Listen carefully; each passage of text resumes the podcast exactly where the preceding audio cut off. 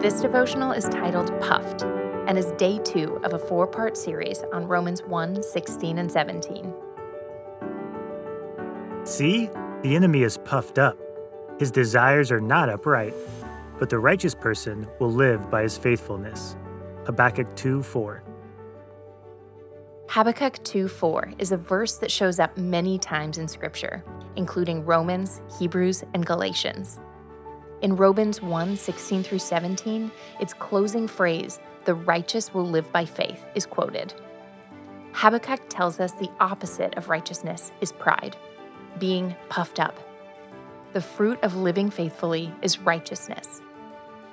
Unrighteousness comes from being self seeking, serving our appetites, in context, this verse is God's answer to Habakkuk's question Why aren't you bringing justice, judging wickedness?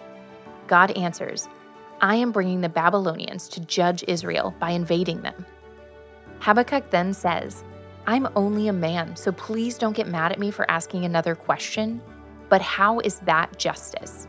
The Babylonians are even worse. God answers, The righteous shall live by faith and the proud does not. Then proceeds to say the Babylonians will get judged in due time as well. The world famous believers in Rome need to be delivered from pride, pursuing the fulfillment of unhealthy desires. Even though believers have been made a new creation in Christ, we still have the perverse desires of the flesh. We need deliverance daily.